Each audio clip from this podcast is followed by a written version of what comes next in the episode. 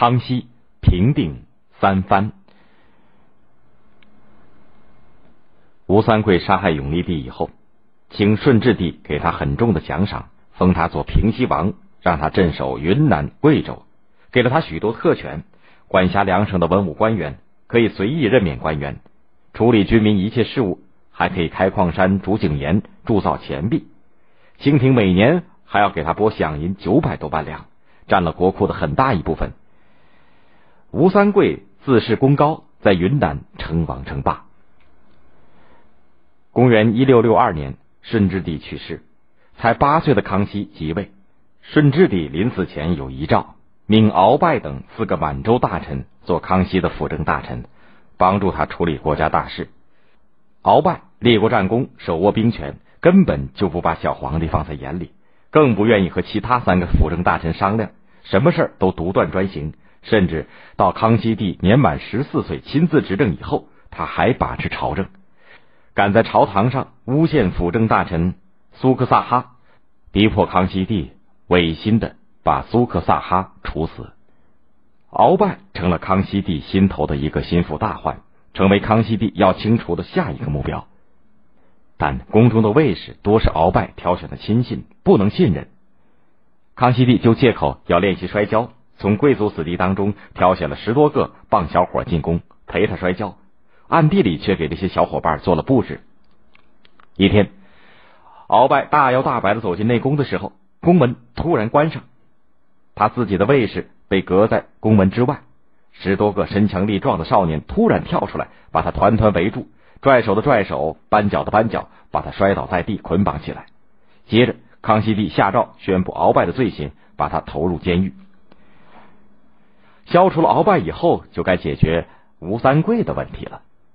当时骄横跋扈的藩王不止吴三桂一个，广东有平南王尚可喜，福建有靖南王耿仲明、耿精忠，他们都是早期投降清廷的原来明朝的官员，因为跟随清军入关，打农民军、打明朝军队、打反清义军卖力，立了大功，受到清朝的奖赏，都有许多的特权，因而非常骄横起来。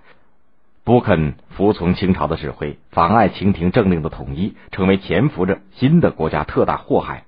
这三个藩王被称为三藩。康熙帝深感三藩危害的严重性，他把三藩和治理黄河、办理漕运作为三件最重要的国家大事，写成字条悬挂在宫殿的柱子上，天天念叨。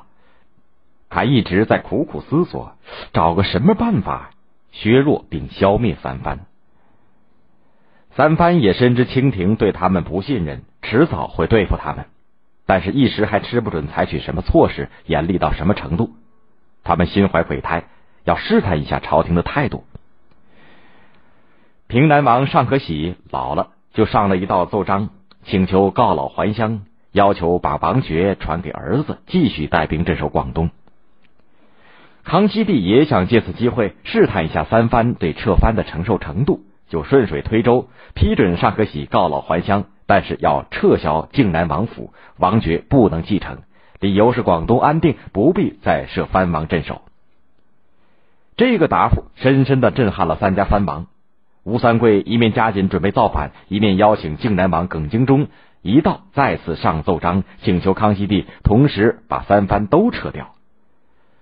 接到奏章，康熙帝冷笑说：“哼，他们。”想胁迫我，就交给议政王大臣会议讨论。大臣们意见不统一，有主张不撤的。最后，康熙皇帝决定，这些藩王掌握兵权太久，拖得越久就越不容易解决，索性一次解决，三藩都撤，把全部的人员兵马迁到关外去。吴三桂本来是想希望康熙帝会做出些挽留的姿态，他们呢也就顺水推舟的留下来。谁知道康熙帝会这样决断？他又惊又恨，决定起兵造反。公元一六七三年的农历十一月，吴三桂杀掉云南巡抚朱国治，发布讨伐清廷的檄文，自称总统天下水陆大元帅，兴明讨虏大将军，并写信给平南王、靖南王以及各地的老部下，还有台湾的郑经，要求他们共同起兵造反。吴三桂宣布恢复明朝的发饰、服装，革除满洲的习俗。要替明朝报仇雪恨，但是他引清兵入关，绞死永历帝的斑斑劣迹如在眼前，人们怎么能够相信他能够兴明讨鲁的宣传呢？他的造反完全是个人野心所致。不过，对清王朝高压政策长久感到愤怒的人们，还是找到了一次抒发胸中闷气的机会。所以，头几年当中，许多地方都起兵响应，大半个中国都沸腾起来。清廷的统治岌岌可危，吴三桂的兵马打到了湖南、江西，康熙帝临危不惧，停止执行耿精忠、尚可喜两番的撤藩命令，把他们从造反的行列当中暂时分化出来，孤立吴三桂，同时迅速调兵遣将，阻挡吴三桂的进攻。由于吴三桂在军事上犯了错误，他的军事攻势持续了几年就停止了。双方在西北、西南、中南、华南相持了八年。